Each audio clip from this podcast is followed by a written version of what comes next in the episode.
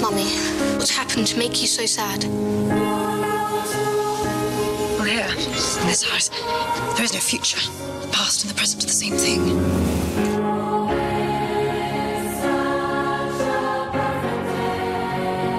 O chileno Pablo Larraín tem uma apetência muito especial para retratar em cinema a vida de mulheres que, de uma forma ou de outra, fazem parte do imaginário coletivo.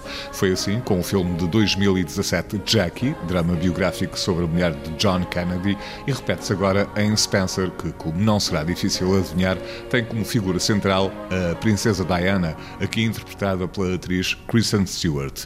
Apesar de ser apresentada como uma obra ficcional, em boa verdade a narrativa parece ter muito a ver com a realidade e, em particular, com a forma como a princesa encarava a vida. Acho que foi algo com que Diana nasceu. Há pessoas que nascem com esta espécie de energia penetrante e ela era uma delas.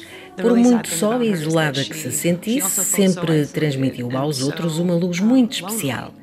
Tudo o que queria era que alguém lhe transmitisse o mesmo. Todos funcionamos como espelhos. Isto é, supostamente recebemos o que damos. No caso de Diana, não foi bem assim.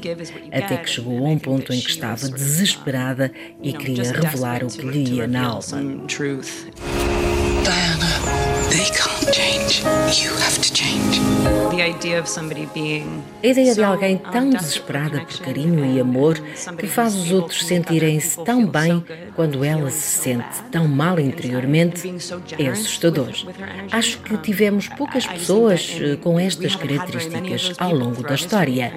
Diana consegue brilhar, mesmo sendo uma pessoa prestes a explodir.